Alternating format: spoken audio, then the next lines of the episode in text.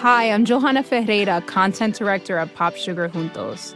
Juntos is all about celebrating Latinx culture, pride, our many intersectional identities, and joy. Thanks to support from Prime, there's so much to get into over at Juntos this month. From conversations with the Latinx minds behind our favorite new movies and resurrected TV shows, to thoughtful celebrity commentary and exclusive interviews with some of the biggest Latin music artists today. And it doesn't stop there. Get more of the music, movies, and shopping you love on Prime. Whatever you're into, it's on Prime. Visit amazon.com slash prime to get more of whatever you're into from streaming to shopping. And get all of our latest coverage at popsugar.com slash juntos. Con amor, Johanna. This episode is brought to you by State Farm. If you're a small business owner, you know that it isn't just your business, it's your life. And whatever your business might be, you want someone who understands. That's why you might want to check out State Farm Small Business Insurance. Why? Because State Farm agents are small business owners too, living and working in your community. That means they know what it takes to help you personalize your policies for your small business needs. Like a good neighbor, State Farm is there. Talk to your local agent today. Democracy isn't just this brainchild of these founding fathers, these geniuses, some gift they've bequeathed us, but actually something that's really been propelled and expanded by people who weren't even included.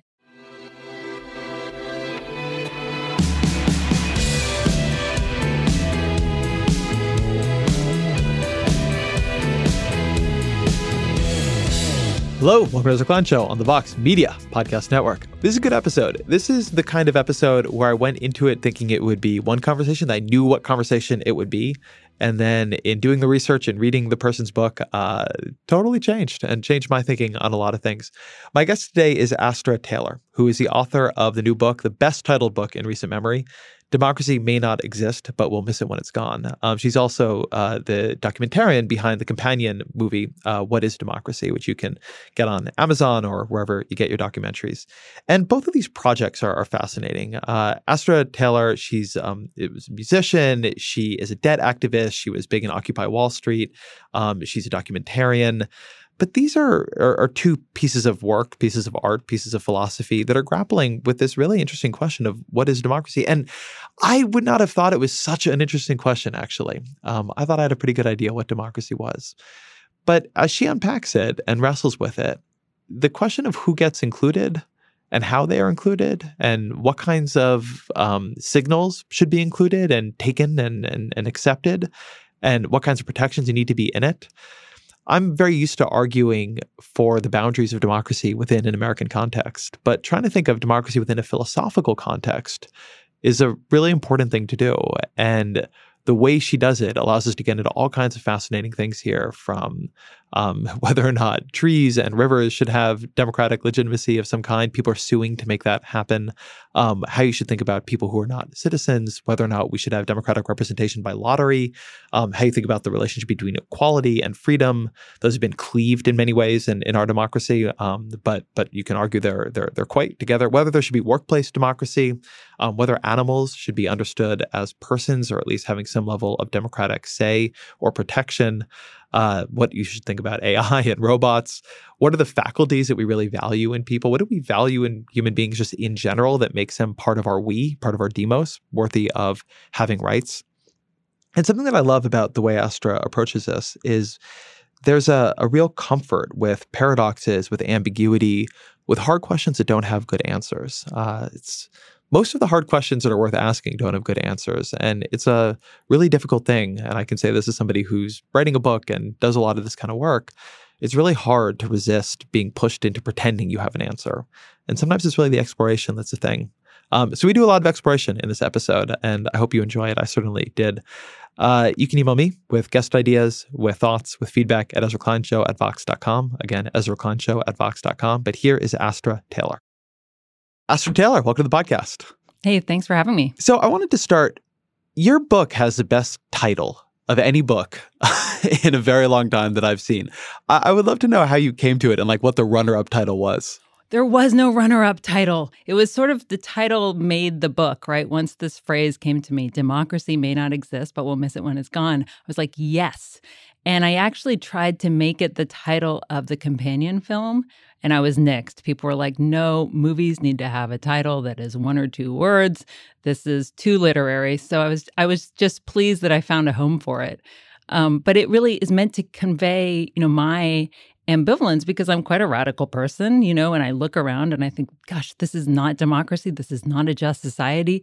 I'm so disappointed. I'm outraged. I'm indignant. And yet there's there's progress that's been made that can go into reverse, that can be lost. And we have to be attentive to that. We have to, you know, cultivate that. So I wanted to capture my own complex relationship to this idea of democracy. And so the title, I think, does that really well. Ambivalence is such a great word for for the way you approach at least some of this in the book. Uh, for people who haven't read it, every chapter is framed around two ideas that are are or are not potentially in tension.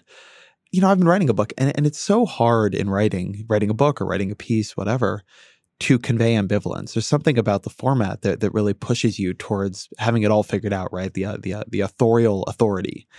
And it's really interesting to read something where somebody is just struggling through the contradictions of something that is worth struggling through the contradictions of.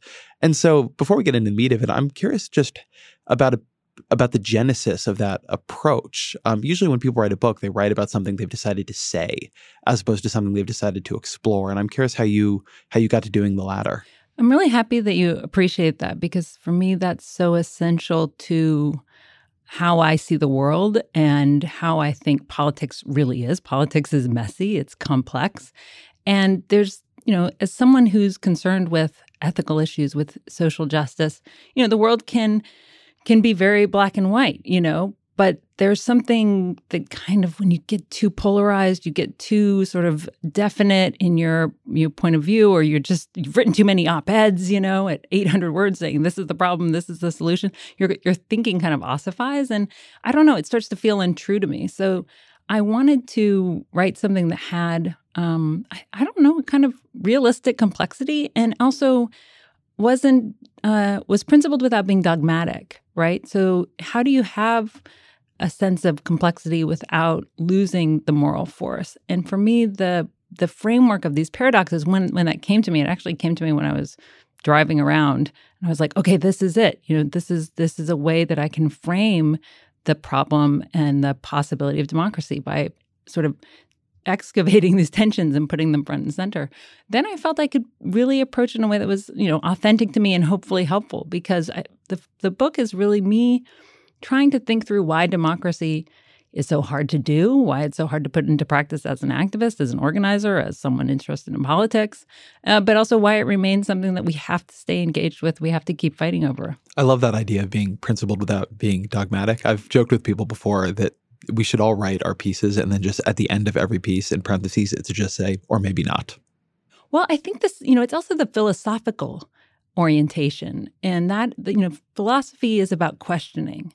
Uh, you know, Richard Hofstadter, the, the historian, has a phrase I really like from his book, Anti Intellectualism in American Life. And he says, you know, an intellectual is someone who can turn anything into a question. What is democracy? That's the name of, of the companion film. And I, the question mark is really important because I try in, in both the film and the book to give an account of some important historical facts and reality, right? What the struggles that have taken place and, and the problems we're facing. But that question is really key the philosophical impulse to say, well, hold on, how do we know that this is the right thing? How do we want to live together? That's the Socratic question. And so, you know, I think that the philosophical orientation is actually really crucial because, as I say in the preface of the book, democracy demands philosophy. It's not just about punditry. It's not just about policy. It's not just about convincing someone through your rhetoric to join your side. I really think it's about thinking together. Well, to lay out my experience of, of the book a bit. So, I've been thinking a lot recently about democracy in America, and I'm writing this big piece about how democracy should actually be the central political priority. Um, I wish it were true for everybody, but but particularly true on on the left because everything flows from that. And in writing this, I thought I had a pretty good idea of what I meant by democracy. Like, I really agree that we don't have a democracy, but I thought I knew what it meant to say we could. I thought I knew what that underlying concept would be if we achieved it. And the thing your book does really well is excavate the invisible assumptions that have been bred into our idea of democracy, and in particular, idea of who should be included in democracy, and how many of them now we take for granted, even if maybe like me, you thought that you were somebody who believed in an expansion of the franchise, an expansion of who gets to be included in the democracy. So I, I wanted to talk a bit about that. I mean, in our idea of who who counts as the we, as Wendy Brown said it to you, who counts and who do we not even think of as counting? Democracy, if you go back to its origins, this the the word, right? So which we inherited from the ancient Greeks. So they didn't invent the practice of democracy in the sense of people collectively making decisions, but they gave us this word. And I think it's a great word. The demos, the people, rule or have power, kratos. And so this question of who the people is and then the question of how they rule, those are those are baked into the the word that we use every day. And these are abstractions. The people doesn't just exist in the way that a king or a queen exists, right? That one person who makes all the decisions. So, this is why, again, democracy actually demands a sort of philosophical orientation by definition, because you have this abstraction governing itself. What does it mean for this abstraction to make decisions? Who are the people?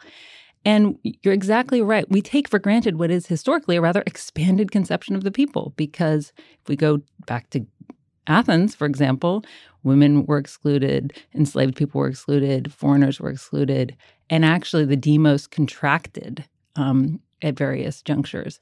We go back to the founding of this country. It was also founded on unfreedom and exclusion of indigenous people, of enslaved people, of women, of men without property, of of foreigners um, who were not welcomed. And so there are two things I want to say about this. One is we actually we can't get away from this question of who the people are because in a world with over 7 billion people, rapidly expanding human population, it's hard to envision a democratic process that includes everybody. Maybe there could be some sort of federated system, but I think there has to be some sort of boundaries around decision making so that those decisions are accountable and so people can have a say over the decisions that affect their lives. I think then there's a more visionary question, which is well, who are we to think we're at the end of history? And we know who all the people are who ex- are, are included, right? Uh, the question of who counts as a citizen, that's something that's very um, malleable and open to debate over time. There's no reason that the requirements that we take for granted uh, based in blood and soil have to be there eternally. We could imagine other types of citizenship based on residency. Who knows? Maybe citizenship that transcends geography. And also, we could think about citizenship, as I write at one point in the book, you know, beyond human beings. What would it mean to include other kinds of creatures in the people in the polity? Um, so there are movements to have rights of nature and rights of animals. I mean, you know, or what's going to happen with AI? I just think we have to realize we're not at the we're not at the end of this democratic process. And I like I take heart in the idea that we are, you know, we're just one chapter in this unfolding story. We don't know what's going to happen next. I was reading just randomly. Uh, it was actually on Marginal Revolution, the the blog a proposal that you would weight votes by age.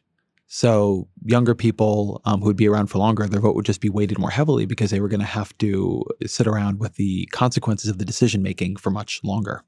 And whether or not that's a good idea or not, um, the point Alex Tabarrok made was we just should have more experimentation in models of democratic decision making. I, I think you talk at one point in, in, the book later when you're talking about the ways in which you've had representation by lottery in some systems that we now take the fundamental building blocks of democratic governance for granted. But there's no real reason to believe that we've figured this out in some permanent or uh, utopian way. Yeah, I, I, actually kind of like that proposal. I mean, just because we it, it's a, also a way of correcting for some of the problems with the system as we have it, right? So right now votes are weighted according to the arbitrary factor of geography. That's our um, the american system is you know not a system of one person one equally weighted vote. Depending on where you live your your the vote you cast in you know a senate race really differs you know depending on what state you inhabit. And the geography actually affects the power of youth voting because younger people are moving to cities, right? To cities where their votes actually end up weighing less than sort of rural Americans who tend to be older. So it's a really interesting thought experiment to, th- to say, okay, what if we actually weighed young people's votes in a different way? And also, how do we think about the issue of of time, which is a which is my favorite chapter of the book is actually the one about how do we balance the needs of the present with those of the future and think about future generations. But the main point you made, which is there's all sorts of other ways to structure democracy and still have it fall under that rubric. Like, this is not, let's not take our system for granted is so key. But I think what you said, I want to get back to this idea of, you know, your assumption that we should put democracy at the center of our thinking, because I had to come around to that. That wasn't really where I was when I began this project. So I'm curious why it was that that word you did, did you think that we had like had a democracy or that was a word you always valued because I came from a more ambivalent to use that word. I came from a more ambivalent spot. So my path on this, and and I want to say that I think my thinking on democracy is more bounded and linear than than yours has been, which is one reason I appreciated the book so much. But I come at this from the perspective of policy reporting. So my background is I've covered healthcare and the economy and the financial crisis and, and, and the policymaking process. And over and over and over again, what I watch happen is the beginning of a process is expansive with possibility, not just the possibility of what could be done, but also the possibility of what kinds of things could be better than what we have now. And also the possibility that the answer could be positive sum, that many different kinds of people could look at what you get next and think it is better than what we currently have. And then I watch as the political system collapses that possibility down and down and down and down into a zero sum choice by the end. And in particular, the zero sum choice is who should win the next election. Because if the governing party gets to pass something, that makes them look better. And if it fails, um, that makes them look worse. But as I've kind of followed this, the other thing that I've noted is the central reason that people cannot get the policy outcomes they want is that the system is not set up to allow public opinion to be that strong. I mean, as you say, it's a system set up to weight land, not people. And so, you know, I, I sit there and I'm currently in, in, in one of these now in, in, these sort of big arguments about, you know, Medicare for all or Medicare for more. Should it be Medicare extra or, you know, what kind of single payer national health system would be the absolute best? And the answer really is that they're all going to die in the Senate, even as I spend my time arguing about it too. And then the final thing that I think has raised it in importance in my mind is we're living in a pretty deeply undemocratic moment. I mean, right now you have the president is a runner up in the popular vote. Republicans won fewer votes in the last three Senate cycles, so a whole kind of full Senate cycle. Um, they should be the minority party if that was um, a popular vote question because of the disproportionate representation in the Senate and the Electoral College the right now controls the Supreme Court too, which would have gone to to, to more left leaning justices if things had been reflective of public opinion. And that is going to transform policy in this country for a generation. And so for me, it's been a process of recognizing that all the policy reporting and thinking and ideating and interviewing I can do is fine and great and wonderful but that if you're worried about what pol- what actually happens to people, you have to move upstream before you can before you really have the debate about policy or the debate about how policy is made. And I would like to see policy made and outcomes decided in a much more democratic fashion than what we have now. And we happen to be in a moment where we are extremely, extremely in violation of whatever democratic ideals we pretend to hold. Yeah, I agree. And this is a problem that long precedes, you know, the 2016 election, right? This has to do with the sort of building blocks of our political structure in this country and and you know, old debates about who should have power. and so there's questions, you know, I think it's exactly right to say that it's not just about sort of winning winning the argument or having the best policy, but having power and also really having an assessment of the sort of rules of the game as they're as they're written right now and also looking ahead to see how they're going to be changed. You know, the debate right now around democracy is often framed in terms of populism and the tyranny of the majority and you know people's unruly passions got us into this political mess and my answer to that is always that we actually need to pay more attention to tyranny of the minority of these veto points in our political system you know the Supreme Court, the Senate, um, and the outsized power that that you know people with deep pockets wield in this in this situation. So these are the ways to understand how we don't have democracy. But for me, that word. Um, what's interesting is as I did this project, you know, in the beginning, I thought, okay, you know, this word democracy is so corrupted, it's so abused. It was used to describe the system, which, as you just laid out, you know, is not is not representative. Is not uh, accountable to the people, is not following the will of the people who, you know, would like healthcare reform overall, um, who would like to see action on on the climate, who would like to see some sort of gun control, right? So, mm, how can we call this a democracy? Um, and that, you know, growing up in the aughts after 9-11 you know hearing people like george w. Bush talk about bringing democracy to the middle east you know i just thought this word is i'm over it. I don't want to hear this again. But through doing this project i've really come to see democracy as a sort of lodestar as something very radical. If we followed it through to its logical conclusions we'd have a very dis- different system which is why elites have always been skeptical of it. And something that I, I, like in the way you put that is this idea of following it through to its logical conclusions is there are certain issues where it's very clarifying to think about what we tell children about them or what children think of them. And all the crust and superstructure of rationalization we add on for ourselves is often just making the thing worse. And when you grow up and you attend civics class in this country, you're told we're a democracy. You know, you're also told we're, we're a democratic republic. But the republic part is actually supposed to be emanated by democracy. That's not the particular way right now in which we get distorted. The issue is not the republic side of it. Um, the issue is how the republic is chosen, which is non democratically. And there are certain things where there's a simplicity in what we claim to believe. And I think that it is can be hard to convince ourselves that there is just truth in what we say. And this is one of those places. It often appears to me that the fight is not between what we believe and, and what we do. It's between what we believe and our willingness to simply stare that in the face. It always feels true to me that you can see a injustice sometimes in the rationalizations we do to explain why the things we say are true about ourselves are not actually true.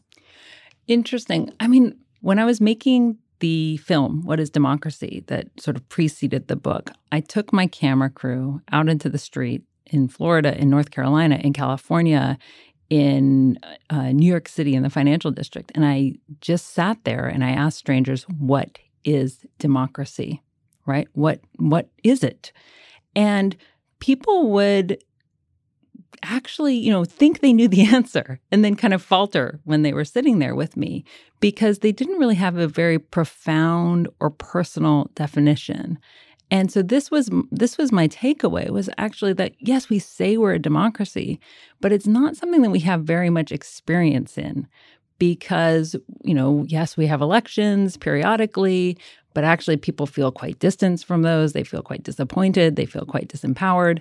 People don't have democracy at their workplace, right? You walk into your place of employment and someone else is in charge. There's a kind of tyrannical relationship happening there people don't really have democracy in their schools. Sure, they learn about it in their civics class, but it's not something that they actually um, practice. So I think there's something that to me is interesting, right? It's that we say we're this thing, we claim to value it, and yet it's something that we have almost no experience with. And I think that that is that's one of the the gaps that I think we need to bridge. Um, and it's also why you know, when people say, oh, Americans don't really care about democracy or they're not politically engaged, I just think it's it's something um, you know, I, I felt meeting with people that they wanted to, right? But it's the way society is structured that actually blocks them.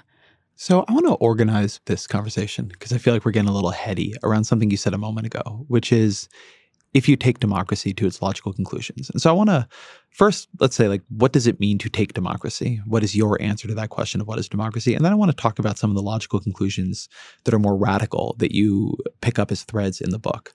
So, what is your answer to that question? What is democracy?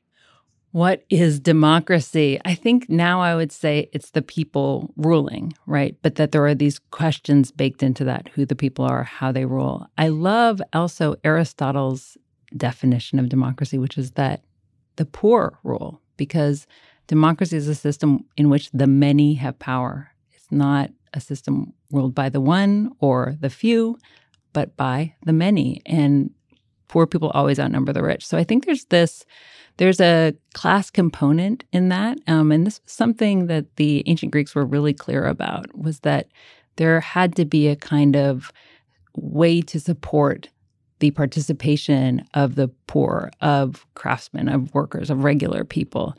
And so that I think is is the challenge that we're facing in our democracy today. I say this in the preface that we have had fights for formal political equality, expanding the suffrage, expanding the circle of inclusion, um, to break down barriers based on gender and race. But now we have to expand democracy into the economic realm. So that that is sort of my definition of democracy, but also I think the the next horizon for it. So you you talk about this working off of Elizabeth Anderson's work a little bit, right? About the ways in which corporate governance in the work sphere is deeply undemocratic, but we don't think of it as governance and we don't think of it as amenable to to public oversight or democratic values, except in like the biggest, most um, large scale regulatory ways. Like you can't you can't do child labor. Yeah, it's interesting. You her point, and I think it's quite profound, is that we sort of check our democratic sensibilities at the door of our jobs. You know, again, it's a kind of tyrannical relationship where your boss can tell you, you know, when you need to be somewhere, what you need to wear. Uh, they control your speech, and you know this is and also the the profits from your labor flow to the to the owners and you know there's a whole tradition of democratizing the workplace and to actually um, encouraging workers to collaborate and to run enterprises together as equals. And so I feature some of these um, these workplaces in the book, including this one wonderful place called Opportunity Threads, which is one of the last textile factories in North Carolina in the mountains of um, Morganton and Morganton, North Carolina, which is this this small former textile town, and it's thriving because it's run democratically. So of course, these workers don't want to export their jobs; they want to have jobs, they want to make livings, they want to support their family.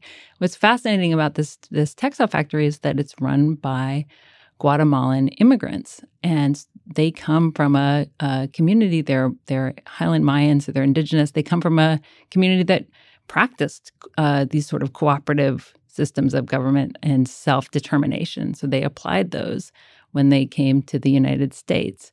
So I think this is a, a, wonderful example of sort of democracy on this very small scale, democracy in one workplace. The question is then how do you scale that up? You you have to democratize finance, you have to democratize supply chains. So there's there's lots of challenges there, but I think it's a powerful example of democracy in the economic sphere. And I think one thing to remember and Anderson makes this point very clearly is that you know, the realms we now take for granted as public, the state wasn't wasn't always accountable to people. People had to fight for that, right? If you live under an absolutist state, if you live in a system that is not democratic, then there's no accountability. It doesn't matter what your opinion is. It doesn't matter what peasants think. So just like people had to fight to make the state a, a public domain, you know, now we can imagine making the the private realm accountable, democratic, um, egalitarian as well. So let me try to inhabit the conservative objection to this. And I should say, mm-hmm. um, Elizabeth Anderson will be, I'm taping with her in a couple weeks, which I'm very excited about. Uh, so she'll be on the show shortly for those interested in her work. But I think the objection you get to this is what people tend to want in their jobs is to make more money. Um, they they seem to choose jobs based on some combination of what they're doing and how much they make and what the sort of context of the work is. Are they going to be able to enjoy the work? Are they they treated well at work? And that there are a lot of co-ops around, and there have been a lot of experiments to create more democratic workplaces. But in the end, were either they they have not performed well enough to become big enough that people choose them over the alternatives, despite the apparent advantages they offer in in work life balance and workplace uh, democracy, or they just have not been effective enough to survive themselves, even if people wanted to choose them. And so, the issue there is that in the sort of revealed way that the market operates of uh, at least as some kind of aggregator of choices people don't want to make the trade-offs that that kind of approach would imply just in the same way that they actually don't tend many people don't really want to participate in political democracy either they want to put their energy into other things or they val or they have other values that predominate you know, there's no denying that democracy is demanding, right? There's that old joke that freedom is an endless meeting. And I think there's truth to that. So we can't just say, oh, no, it won't take uh, more of you. The the so I think you know that has to be on the table. Do people really want democracy, which is something I wrestle with in in the in the film. You know, on the issue of uh, co-ops, to kind of one way of framing this is, you know, is is there a kind of pragmatic reason to have democracy in the workplace, right? So there's the kind of moral argument, right? There's like it's more fair, people are sharing the profits, why should one person's labor be exploited? But there's lots there's there's evidence that these businesses are actually, you know, very efficient, that they are successful and that, you know, it's actually good management. So it, it, there's a kind of, you know, argument for it, also based in in a more sort of economic or, or practical realm. What often the problem for for cooperatives is actually often just that they are not able to scale because they don't have access to finance. So this gets into the bigger question of you know who controls uh, the flows of investment and you know are those decisions made democratically so you can look at something like mondragon in, in spain where there was a there's a large investment bank that's run cooperatively that allowed these business enterprises to flourish on a scale sort of unimaginable in the United States. And you know that's is the problem. No small democratic experiment is sort of representative of what it would would look like on a on a bigger level. Um, so I think there, are, you know, there are real challenges thrown up by these these sort of small um, small examples, and yet I think they work on a kind of imaginative level. It's like, okay, well, actually, you know, you don't need the, not everyone needs a boss to work to create a livelihood, right? Things can be run in another way. You know, one of the things that that that brings up, both in terms of the idea of workplace democracy, but also in terms of the question of whether or not people want democracy, is that in these more high intensity versions of democracy and these these more active versions of democracy, they have a big tilt towards people who want to sit in the endless meeting. They mm-hmm. they have a tilt towards people who want to show up. They have a tilt towards people who enjoy that kind of work and that kind of thinking and that kind of the, sort of big group processing, and that can itself become a, a, a, an undemocratic issue. I mean, you talk actually about being at Occupy Wall Street, and sort of the radicalism of the political structures that people tried to create there, but also, and, and that was a consensus oriented political structure, not a democracy, but how much it ended up um, becoming the tool of the people who were willing to sit there all the time and hijack it for their own ends. And that question of how do you have a system that rewards participation but doesn't punish people who want to do other things with their lives seems actually like a very tough tension. I agree with that. I mean, this is the thing. I'm I might be sitting here writing about politics and I organize around issues of indebtedness with a group I co-founded called the Debt Collective. So I seem like a real political animal. But I also have my artistic side and I just want to be left alone to, you know, read my books and listen to records and and you know, I don't want to be involved in every decision. I don't want to have to think about whether the potholes outside of my apartment are filled or not. So, you know, I think this this is a real tension and there is a kind of self-selection problem and it was very vivid at occupy wall street where you sort of got these people who just you know wanted they were happy with the idea that all life would be a meeting you know whereas that would just drive me uh, drive me crazy so I think we, you know, part of this is is the need to design structures that actually encourage and incentivize a much broader kind of participation. So, you know, there are you had uh, Jane Mansbridge on the show, who I actually mentioned in the in the book. I I met her um, when I was just beginning the sort of research phase. You know, who talked about deliberative polling or other methods of sort of getting a more broadly representative sample of people in to make decisions or to think about things together. So, you know, I think there's a there is a problem with democracy in terms of this problem in terms of this issue of self-selection. I mean, I think we see it in activist circles and then we also see it in terms of politicians and who is so eager to run for office and who thinks they're so great that they should lead the world. I'll be back with my guest Astra Taylor after a quick break. Support for the gray area comes from Shopify Imagine an action movie where the hero has to sell 1,000 Barbra Streisand t shirts in 72 hours to save a major American city. Save the city from what exactly? That's for audiences to decide. But how would they do it? They'd use Shopify. Shopify is the global commerce platform flexible enough to help your business sell at every stage of growth Whether you're the main character in a tentpole action movie or the real life CEO of a multinational company. No matter what you're making, Shopify can help you sell it. From their all in one e commerce platform to their in person point of sale system, Shopify offers the flexibility to support your operation.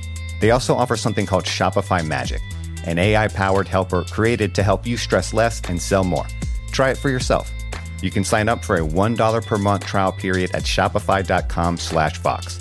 You can go to shopify.com slash Vox now to grow your business, no matter what stage you're in.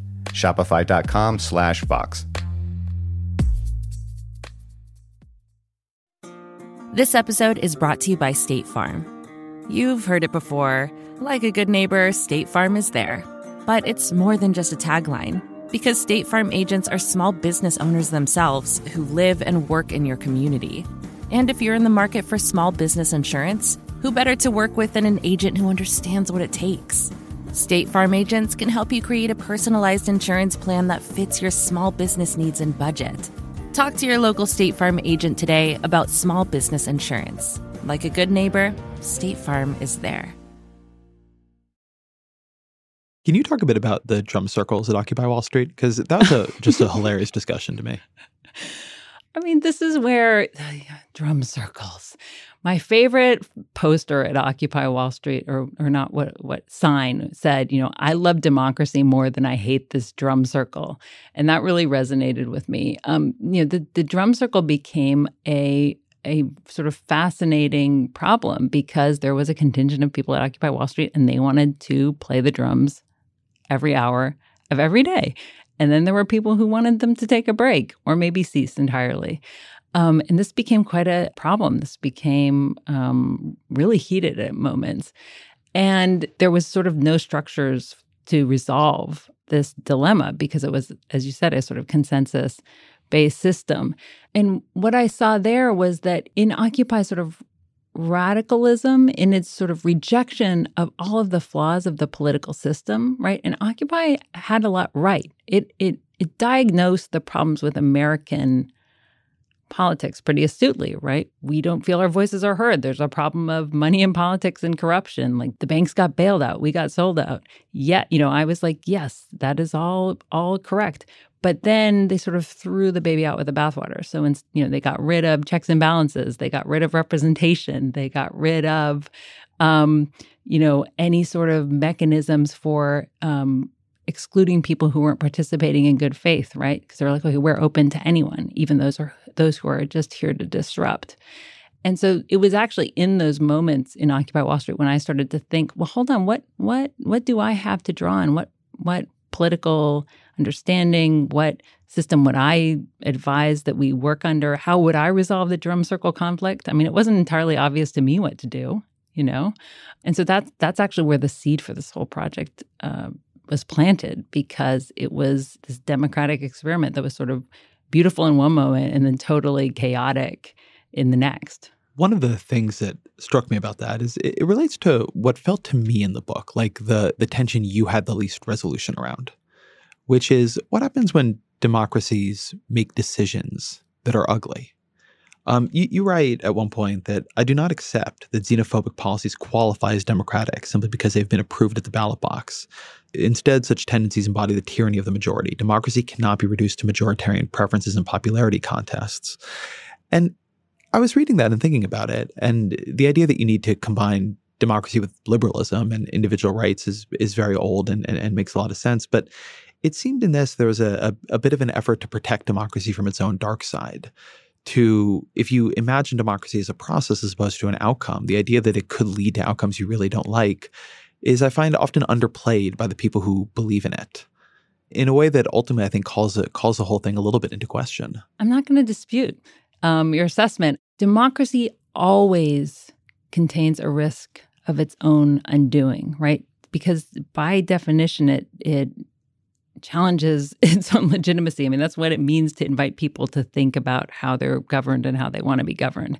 I mean, let's go back again to ancient Greece and to that founding text of political philosophy, Plato's Republic, right? Which is this famously anti democratic text. I mean, that was only possible because he was writing in a democracy where you're allowed to debate, you're allowed to think those anti-democratic thoughts. So that that risk is always there. I mean, I think the thing is there is no alternative. There is no system where someone's not going to make bad decisions that will have huge potentially catastrophic effects, right? I think a truer democracy is one in which that's less likely to happen.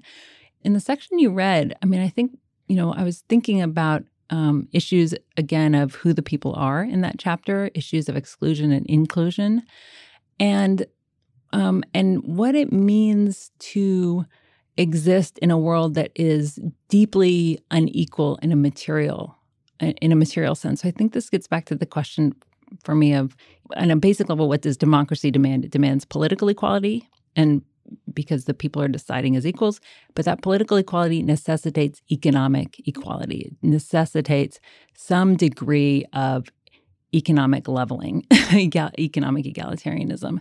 And so I think in that, in a situation like that, which is not the situation we live in, where power was more broadly shared, um, I think some of the problems that now plague us would be mitigated, right? Um, but that is not to say that people couldn't go off the rails, and I think we have to we have to just accept that. I don't think that there's any system that's going to be able to stop people from making bad choices or doing bad things.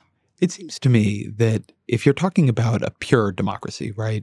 Assume we can just say democracy is that every, for, for argument's sake, legal resident of the United States of America over the age of 18 makes decisions in a free way and the majority rules it it always seems to me that the the the tension in that, the way people can imagine it playing out, is a tension between um, equality and scapegoating, and you you hear sort of class based thinkers, which I, th- I, think class is very is very present in the book. There's a belief that if people had either started with more economic equality or had more democracy, what they would vote towards is more of a, um, a more of a leveling of class, more of an economic egalitarianism. And then there's a, another read of it, and, and you quote Cornel West um, re- reflecting this fear that often what they will do, or what they've done at other times, is vote to make themselves more powerful by making other people less powerful. That what people care about is not so much their own economic um, equality, although they do care about that, but that they actually want their group to be on top of the other groups. That the, the, the sort of power of their identity becomes really important and that in in a democracy like that, you hear this sometimes where you know richer people are worried that they're that everything they have will just be expropriated, but in a in a more direct way, that what you will get is something like Super Donald Trump, um, where it is just voting for the wall and voting to disenfranchise more people. I mean, just this morning he's talking about uh, passing more voter ID laws, and that the way that what people will ultimately prove themselves to want, at least on some level, or at least one of the things that you can elicit people to want is they will become more powerful by making other people less powerful, or they'll become more respected by making other people less respected. And it's that it's that tension there of what I what will people choose? Will they choose egalitarianism or, the, or will they choose inequality that benefits them? That seems to me to be where a lot of the hopes and fears of this conversation rest. You know, I quote uh, the the most famous democratic paradox, Rousseau's paradox, called the founding paradox. How do you create a democratic people out of an undemocratic people?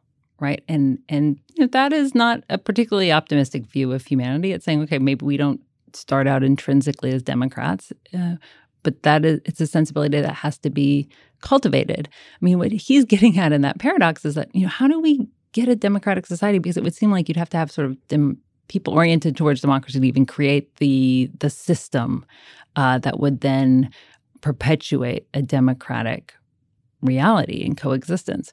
But the point is that, you know, it's not just there in our in our natures. You know, maybe it's part of our nature, right? But we also have other tendencies. So how do we bring how do we bring that out? How do we this is where we have to get into that democratic argument where we have to get over into a, a struggle. It's like how do you convince people that scarcity thinking that if someone else has more, you have less, or vice versa, is not reality, right? That it is or is not the only way to operate. And so this is where, you know, political philosophy, you know, falls apart in a way and, and you have to just sort of get in the muck of of politics and and persuasion and say, you know, your your well-being your strength is not dependent on somebody else's exploitation. Whose interests are being served? Who you know is directing your attention downwards instead of um, upwards? And so i don't think that there's you know i think we can look at human history and it's a mix. This is what i say in the opening of the book. You can look at human history and say oh my god it's a history of oppression enslavement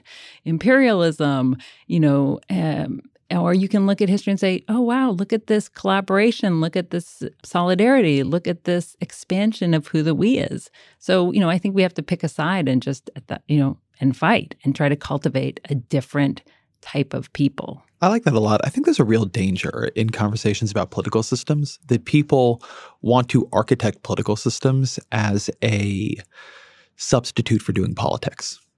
That the idea is you can just set up a game that your values will win in um, because you don't want to like do the work of fighting for your values. Uh, and and I also think that's a really dangerous tendency. Uh, I think there, there's a real tendency to, to underestimate the reality of disagreement and, and, and the work of persuasion and and the reality of losing. You know how often, even in a perfect political system, you will lose and be frustrated, and how often just politics is going to hurt. And there's something in the old like Max Weber, politics is uh, the slow boring of hard boards that that I really thrill to. I, I, think that if it's if it's worth it, it's worth all those setbacks, and and I think that's something that is not taught. I think that too much of the narrative is of triumph, big triumphs, and not just kind of endless grinding, pushing, but put but pushing such that things are getting a little bit better, hopefully most of the time. Well, I mean, think you know, right? Because we tend to emphasize these culminations, these moments, the signing of the Civil Rights Act, right, or these sort of epic breakthroughs, and not all of the people who participated, but in decades where things went nowhere or things got got worse. Um, you know, I also it's interesting too to think, you know, in this country there's such a sort of mythic attachment to the founding fathers and to trying to interpret the true meanings of, of their intent, you know, as they crafted the Constitution and the Bill of Rights. And a lot of it was just compromise. a lot of it was just like, this is what we can make happen. It, it wasn't like some perfect theory that came from the ether and then they wrote, you know, in in majesty. It's like a lot of it is just what you can actually get the human beings you're in conversation with to to just accept so that you can move on. And so I think we have to remember that too. I mean, there's this is why again I think paradoxes are useful because democracy is theory and practice. It's action and reflection. So it, you know, it requires this kind of intellectualism, this headiness, and then it's just really, you know, trying to get stuff done and hoping you don't lose ground and praying that you might gain a bit. Let's be imaginative. Let's like get out of the muck of our democracy and and talk about where it could go. You have a really interesting discussion in the book of some of the legal efforts being conducted to give animals rights that there's an idea that animals should, in some sense, be understood as at least part of the we. Whether or not they can vote, they, they, they, they should have some kind of claim to protection as more than a thing. They should have a claim to rights as a sentient feeling being. Can you talk a bit about that? I'd be, I'd be curious to hear also just how you think about that. Few of us realize that you know there already are non-human legal persons. That's what a, a corporation is, right? So there are our our system when you sort of pause to really look at it is much stranger than we think. And I, I, and so that's one one piece of work I'm trying to do is just sort of hey, actually things are kind of weird already. So um, what if we embrace that and expanded uh, this idea of of personhood beyond the human and but beyond the the corporate entity as well. And that sense, you know, for me, um, I'm looking at the way that we have drawn boundaries within the category of the human, right? So, as we said, there were times when women were excluded, people who were enslaved, et cetera. So, this is a trajectory that I think is not is not finished. And I was looking um, at these towns across the United States, dozens of towns, which are trying to put up resistance to uh, fossil fuel extraction, usually to fracking and you know they they're small communities without a lot of power without a lot of resources. And so they're kind of these zones where you know the resources are taken from them and they're left with the sort of they're left with the pollution they're left with the the consequences and they they have no no way of fighting back. So what they've done is actually inserted into their town rules the rights of nature. They're they're trying to expand this idea of what what entities matter in a in a, in a democracy. So this is something that's already happening in the United States. Uh, rights of nature have been included in the Constitution in Ecuador. Uh, you know, different bodies of water have been given uh, legal status. New Zealand and India. And so I just was, you know, this I, I think this is fascinating because part of, you know, the big the big problem we're facing today is climate change, right? Which is one problem with driving it might be the fact that we are not taking anything but ourselves into account.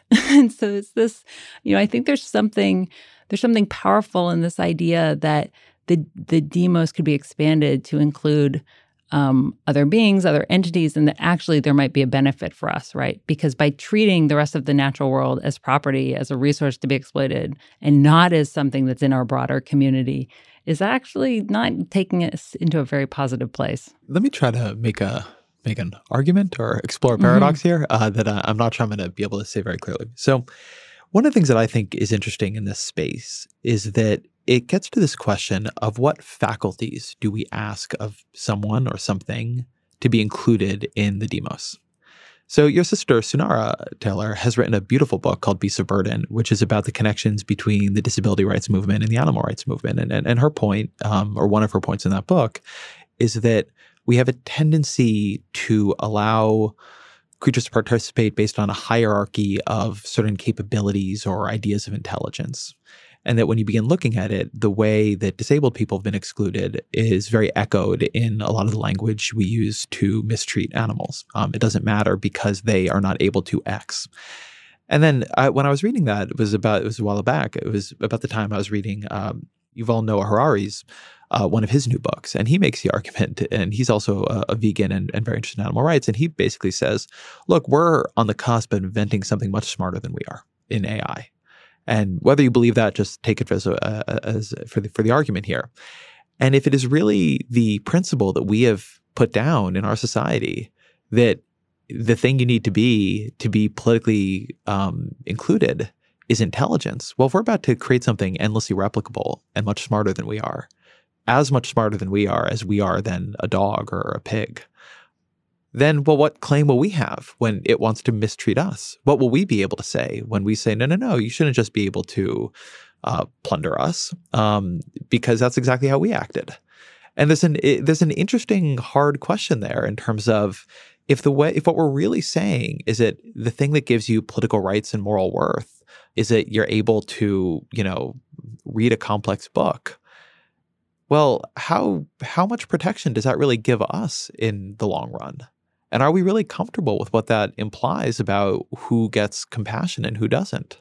It's a fascinating question. And again, I, you know, the disability stuff is exactly right. And I didn't want to directly cite my own sister in my book. I felt like that would be nepotism or something, but she was a huge influence on me because what she points out is that, as you say, reason is not the baseline for including human beings in the polity, right? So, um, so extending that uh, framework means that there can be other ways of including, you know, including animals who have been discriminated against, she would say, on the basis of, of this, this sort of human projection that they don't have reason. They don't reason the way we do. Um, you know, I I mean, I think you know, for me, the animal stuff is really it's sort of core to who I am and how I. Uh, my very first project as a kid, my first writing project was was making this magazine called Care: Kids for Animal Rights and the Environment. You know, and it was me at 11 years old, sort of railing against the adult world. Um, and my operating theory at the time and I was, you know, a little kid, was that basically adults lied to us uh, to to us being us, us children, and that if I just told the truth to the kids, the truth of what was happening to the animals and to the environment, that the kids would rise up and you know and and join me in this ecological animal rights revolution. And what was the but the takeaway of that experience, you know, I did multiple issues of this magazine. I tried my best to rope other kids into it. Was that actually, uh, you know, kids didn't care that much, right? And that that this idea that I would just sort of tell them the truth of what was happening didn't sort of galvanize them to join my join my uh, my cause. And so this is why um, you know, I want to approach these issues, I guess, from from a different way, not from the sort of typical animal rights perspective, but from the sort of democratic perspective of like, yeah, who are we to exclude and what will happen next? because I, I felt when I was writing that part that I was really I was like, you know, my 11 year old self would be happy this is in, in the book, but it's also there's there's a part of me that's also, you know, no longer believes in this kind of classic deliberative framework, right, where you can just um, tell people facts and have an argument about something. So I wanted to get at these issues of animals and, and ecology in a in a more surprising way. All right, we need to squeeze in a quick break, but we will be right back. There's a lot of work done in a quiet way in our own minds by who is included in the structures we care about. And it's so easy to change that. It's so easy to change the who is the we. I mean, in my household, right, I have two dogs, um, and the two dogs are part of the we. Like if you, like if anything happened to those dogs, it would be an unbelievable crisis. And yet, um, in the kind of broader, you know, broader world, obviously dogs are sometimes treated that way, but but animals are very similar or not.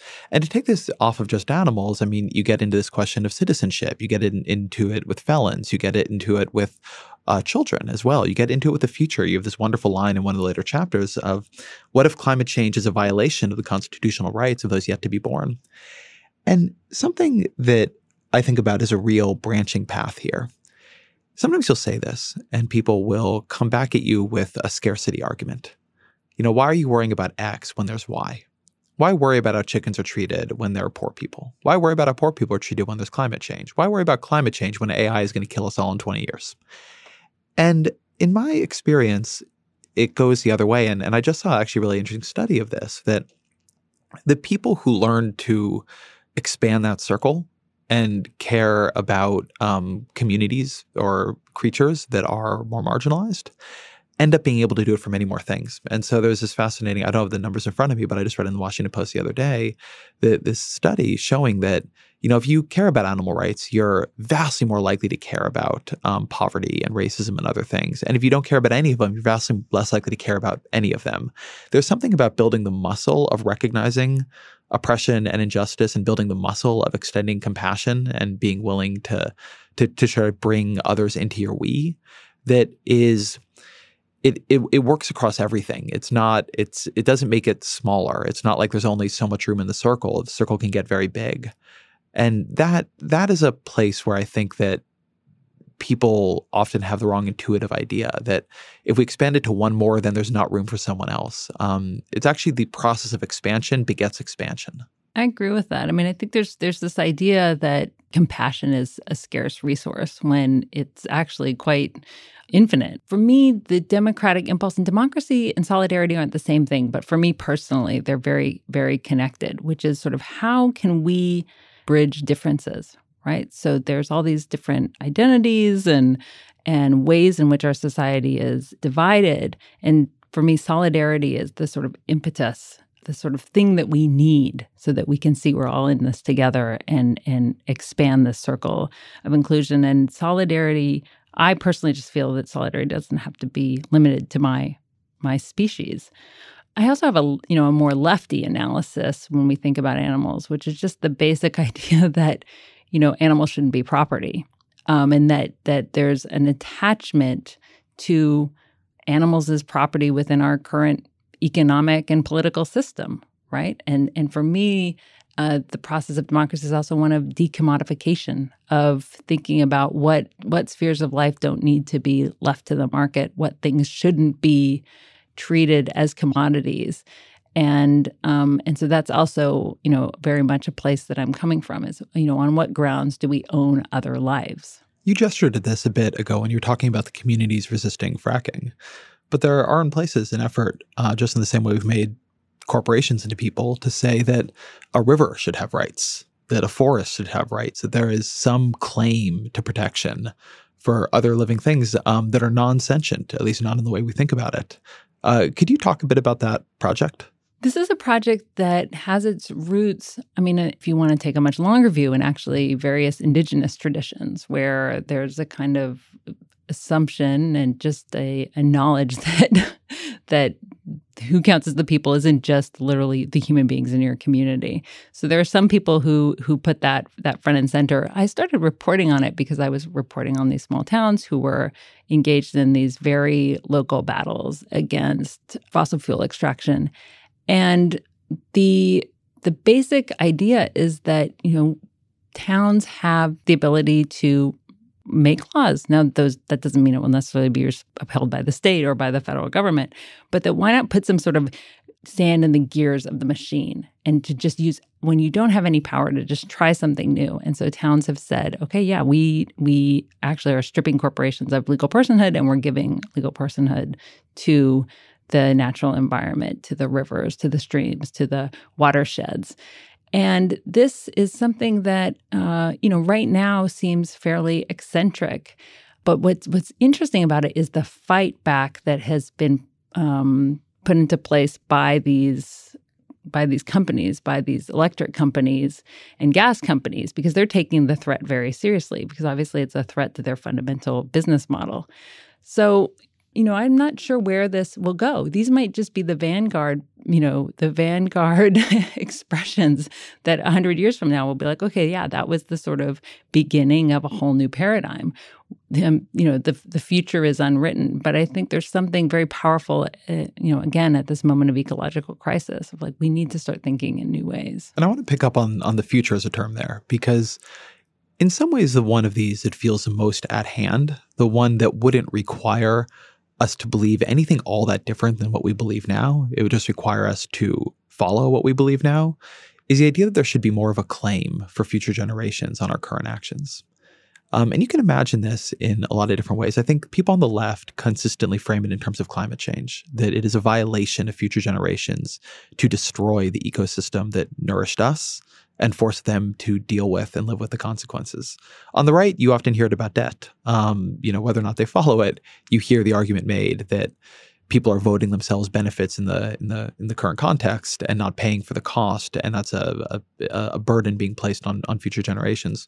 So wherever you come at this from, I feel like there is a a, a, rel, a like at least some soft recognition that our descendants should have some claim that at least there's a, a, moral violation taking place. But there's nothing in law that gives them representation. And there's no way in our democracy that we actually try to instantiate that. I mean, we don't, not only do we not age weight voting, but we, you know, you, it doesn't seem to me that the world would be worse off if 16 year olds voted or 15 year olds voted or hell like honestly oftentimes 12 year olds seem to have their heads on more straight than some of the people participating in the political system now so uh, I'd love you to talk a bit about this idea that there should be more of uh, of an inclusion of the future in our present democratic decision making. It is a bit of a cliche, right? You know, think of the children, think of the future, and yet it's something we don't really do. And as you just said, it's not something that is written into our legal code. There's no representative of, of generations to come. So, again, the book is structured in these paradoxes. Each chapter is a tension. So, the local and the global, coercion and choice, freedom and equality. But my favorite chapter to write was the one on time, the present and the future. So, what is democracy's relationship to time? You know, are we being bad ancestors? As we stare climate change in the face.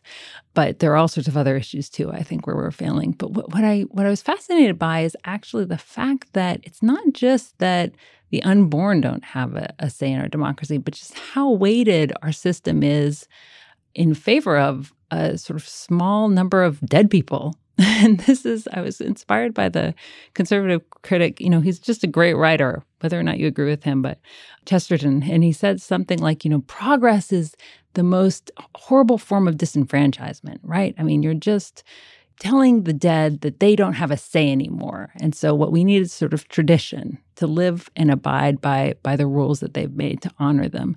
And of course, there's a more left wing tradition that says, no, we need progress, we need change, we need revolution. Like, who are the not just the old, but the dead to tell us what to do with our lives and how to live? So, this is something that, that is, you know, a real debate in political philosophy. Edmund Burke, the conservative thinker, also a great writer, you know, had a big debate with Thomas Paine, who of course was on the side of change and revolution. I mean, Thomas Jefferson, you know, at one point advocated for laws sort of self imploding every generation um, so that that the the dead wouldn't weight the living down. And so, you know, I think there's something to this and, and a question I think that I don't fully sort of theorize in the chapter, which is, well, okay, what would it look like? What would it look like to have proxies for the future somehow incorporated into our political system? What would it look like to expand the demos to include people who aren't here yet, but we hope will be? Um, and I think that that's something that we're. I, I, feel like more people feel that that need, right? Which is is a, a there's something broken about our political system that we are operating with such a short-term horizon and you know it has to do with our economic system it has to do with the way that capitalism is so intertwined with our political system and and capitalism has a rather short attention span. The average trade you know only lasts for a couple of seconds and and you know you need to sort of have a you need to have have profits uh, immediately this quarter or or you're going to be punished. So the short termism and this presentism is is baked into our society in all sorts of ways, but I think it's a, a, fundamental political issue. And we should take it from the sort of cliche of think of the children to actually really thinking of the children. What would it mean to include the next generation or seven generations from now? It's funny, you you frame that as a fight in political philosophy. I think of that really as a fight in political psychology. That there, I mean, I think there's a lot of evidence now that some of us are innately much more tradition oriented and some of us are much more future oriented, right? There's conscientiousness and openness to experience. And I always see it in myself. Um, I think about what are the ways in which I process the world that just make it hard for me to understand what other people are saying and and why they're saying it. And one of them is this: like if you sit down and you you could just convince me the founding fathers believe something was right that I believe is wrong, I just wouldn't care. I mean, I mm-hmm. care, you know, I, I, recognize we live under constitutional structure. So I care about um, operating within the construct of the laws because I think that that matters for for running a for running a system that works in the long run. But it just doesn't matter much to me um, if people working under a very different context thought something different. You know, there you'll you'll see these debates play out of like, what did Ronald Reagan really think about something? And I'm always just like, who cares? Like, he just had so much less information about where we are now than than other than, than we do. Um, but then you know, I'll talk to people who feel very differently about this. I had George Will on the podcast a, a month or two ago. And just coming at it from absolutely the opposite perspective. I mean, psychologically, it's very clear that he has a reverence for past thinkers and a mistrust of presentism that is just very different than mine. And I, I just think about that as a as a fascinating. I don't think it's something we can argue out, right? I don't think it's something a political philosophy can can decide because I think it's it's very built into this question of do you look at the world and and find that it pushes you towards tradition, or do you look at the world and see change and find yourself thrilling to it? I think it's more than psychology, though. It so often has to do with where you're situated.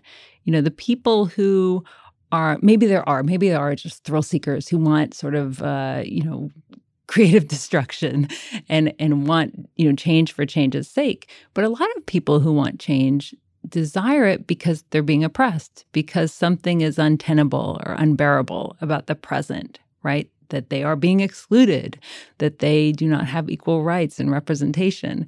And so that, you know, I actually listened to that episode of your podcast and I felt the problem was almost like an empathy gap. It's like, well, imagine the system from somebody else's perspective right? Imagine the system from the perspective of someone who just happened to be born on the wrong side of the Rio Grande or the Mediterranean. Imagine the system from the perspective of a woman born two generations before you. That sort of imaginative leap. Because I think so many of the people who have fought for democratic change, I mean, looking historically, have been people who were on the margins, who were outsiders, who were excluded, and who were saying, you know, this, we can't take this anymore. Some of those people obviously had a temperament where they were bold, they were brave, they were ready to just put it all on the line. But it's also about where they were situated in the power dynamics and part of what I wanted to do in the book was to put that motor of democracy front and center, right? Democracy isn't just this brainchild of these founding fathers, these geniuses, some gift they've bequeathed us, but actually something that's really been propelled and expanded by people who weren't even included and that that has been the most important dynamic and, and the dynamic that I'm most grateful for looking back and looking forward. I love the way you put that. The the only thing I wonder about this, and, and I don't even know if it's an answerable question, is which one comes first? The way you talk about the system there, the way you talk about these motivations for change emerging out of empathy is certainly the way I experience it. But I always wonder is it the empathy that's coming first or the openness to it? Which is to say that when when people who look at the same world I do and say, no, no, no, slow down. One way of saying is it's just like it's a it's a defense of them, but sometimes it's not really defense of them. I mean, it's a it's an axiomatic idea on the left that that oftentimes people are voting against their own self interests, and I, I wonder sometimes if that kind of openness to hearing that things are wrong comes from um, comes from first an, an orientation that you're willing to believe things are wrong um, that you're willing to kind of say like it would be better if they were different and then and then you're open to people saying this would be a good way for it to be different. Versus if the sort of doors and windows are closed a little bit in your mind in that way that the people who came before you were probably right and then somebody comes and says they're wrong you're not open to listening to that in the in, in the first place. I can't answer this i just i'm always curious what's the true motivation the one the one that we are able to argue out and kind of like this is why it makes sense or is there something happening before that that is separating me from the people i'm arguing with such that the argument is not really resolvable? It's interesting mean, it makes me think and i don't know if this is really related but it makes me think how you know research shows that the the communities that are the most closed to diversity to migration that are the most xenophobic are those with the least diverse mm-hmm. populations, mm-hmm. right? That there's also something that's just about experience. What have you experienced? What's what's common to you? What do you take for granted? And when political arguments are just that, when they're just arguments, like you should believe this, you should believe that, they can become very futile, right? But when it's something that's rooted in experience, it's a whole different ballgame. And so I, I don't know, you know, the issues where it's like, do people have certain temperaments? What's our human nature? What do, you know, I'm not sure. I think we're pretty malleable and it so depends on, you know, our life experience and where we're situated in in the social and political hierarchy. That that frames a lot. I'll just note for people, I think that if people are interested in this topic, the the Will Wilkinson episode from a few months back has a lot here and and, and also on this idea that uh, sort of reflecting the same conversation we're having, there's this issue of are the people living in these very undiverse places, are they not having experiences or have they chosen those places because they don't want those experiences? How much are how much are the difference in political in, in political tendencies and different densities of geography now reflecting that people of different psychologies choose different places in a way that in a way that wasn't always true. Um, but it's a it's an unbelievably fascinating question. It it also it's not a perfect bridge to this, but one other thing that I want to make sure we cover. You've just, I thought, a fascinating discussion towards the end of the book about the idea of using lottery as a more fundamental idea in democracy and how that was true in Athens and so it's very rooted in in the political system but you rarely see it done today. Can you talk a bit about that cuz I hadn't encountered it but it was it was really striking to to see it laid out. Another word for a lottery based political system is sortition. So Aristotle said that democracy is lottery and that aristocracy is elections. So this completely goes against everything we're taught, right? We're taught that democracy is elections and because we have elections, we are a democracy. So they're sort of the apex of the democratic experience. To the ancient Greeks, this would just be ridiculous. They'd say, well, no, you obviously are living in an aristocracy or an oligarchy because the rich and the well born and the persuasive win elections, right? Um, and you know that's that's definitely seems to be true today. I mean, the average senator has over three million dollars of wealth. The average congressperson has over a million. I mean, they're hardly representative of the of the people writ large. The interesting thing about the ancient Greeks is that they had very complex systems. So, you know, of course, they didn't live in a digital age like us, but they used the tools that they had to create this sort of technologies of randomness so that their their system couldn't be corrupted. So I think there's also something for us to learn from that. And and essentially it was as though any person could expect to serve in Congress at some point in their life. So you'd be called up to serve in the, the council, which you know had to basically do the business of running the city, almost everything except the sort of military uh, enterprises. And then, of course, there was the the big assembly where you know every citizen was sort of expected to attend. And so it's it's quite interesting to think about our system today because we have a kind of vestige of this in juries. This idea that citizens should be called up at random to do a democratic duty and to make very important decisions, decisions about punishment, decisions that might be life and life or death. So we have this sort of residue of this idea that this could be a workable model. Um, why why did this idea of lottery emerge? Well, part of it is just because there's something good about chance. It's like okay, you know, let the fates decide. Um, and so it was a way of sort of of instituting fairness, but also because again it was it created a more representative model instead of positions of power just going to the sort of predictable few. And so I think there's something here for for us to to learn from, and um, and more and more people are thinking about sortition. Uh, I don't know if do you know that uh, it was used in Ireland in these citizens' assemblies. Have you looked into that? No, I haven't. I didn't know that. Yeah, so you know, I'm sure all of your listeners know that there was the referendum on abortion rights, right? Which basically, you know, Ireland un- unexpectedly, and and and um, I'm very happy about it. Lots of people are very happy about it. You know, basically, the the people voted to reassess abortion laws and abortion restrictions and sort of move into what I hope is the 21st century. But that decision was actually built on this basis of suggestions made by a citizens assembly. So 99 citizens were were randomly called up they were representative of the population that went from sort of 18 to in their 80s. And over the course of five months, they took recommendations from experts, they listened to different community groups, and then they deliberated. They got into groups and they talked. And their recommendations to the broader society were hey, let's rewrite the Constitution. This is actually holding us back. This is not a way that things should be. So, what it did was it created a kind of sense that the people had deliberated, right? And that there was some democratic process. And it was a, and why it was legitimate is that it was, it was lottery, it was random. Um, so I think there's there's all sorts of interesting ways that this could be incorporated into our politics, um, into maybe even our sort of workplace democracies, into our activist groups. Like you know, maybe the people who want to run for office actually should be um, barred from doing so. Like if you're too eager to roll, maybe that means you shouldn't you shouldn't be allowed to do it. Um, you know, and then it mitigates against corruption, right? Because you're not like sitting there dialing for dollars, trying to get reelected. So there's all sorts of ancillary benefits. So I'm I'm for you know putting I, I would say one house run by sortition would be kind of an interesting experiment to run. I think it would make a lot more sense than one house run entirely by state boundaries. I mean, that's the thing. When you realize like how arbitrary our system is, the the role of geography, for example, in our current system, then you're just like, let's have a lottery. Like you can't get any more silly. I think that's a good place to to come to an end. So let me ask you what's always our final question, which is what are three books you'd recommend to the audience? Three books I would recommend to the audience. So I just found on my shelf the other day a copy of How Democratic is the American Constitution by that's Robert a great Dahl. book. It's it's what what's great is it's just so mellow in presentation, but very radical because you just Yeah. realize how how ridiculous our our sort of operating logic is.